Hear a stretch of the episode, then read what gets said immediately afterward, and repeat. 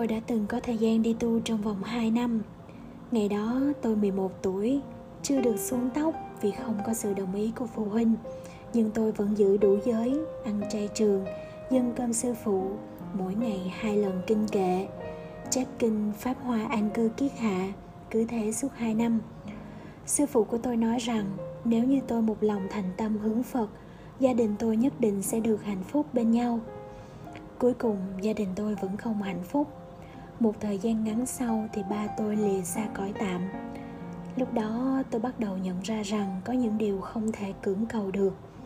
Nhưng thật ra thì chia ly chưa chắc đã là xấu, mà cũng chẳng có ai lấy mất cái gì của ai cả cửa phật vốn dĩ không phải là nơi để con người trốn tránh khi phải đối mặt với những thách thức trong cuộc đời càng không phải là nơi để mưu cầu mọi sự phải theo ý mình xuống tóc quy nhưng thân tâm chưa buông bỏ được chuyện được mất ở đời, thì vẫn chưa phải là tu.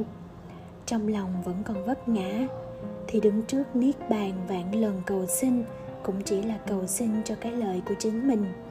Cầu xin hạnh phúc, nhưng nếu người thật sự dành cho mình một lòng một dạ muốn ở cạnh mình, thì cần gì phải mong cầu? Cầu xin danh lợi, nhưng nếu lười biếng không muốn lao động, thì danh lợi sẽ từ đâu mà có?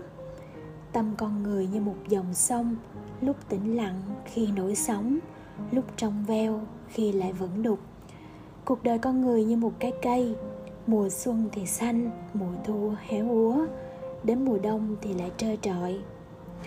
Vạn sự trên cuộc đời này đều có lúc này lúc khác, chỉ cần học được cách mạnh mẽ đón nhận mọi điều tốt xấu và nhẹ nhàng buông bỏ những thứ không còn thuộc về mình thì cả cuộc đời này đau khổ cũng chỉ là một dạng cảm nhận trong chốc lát.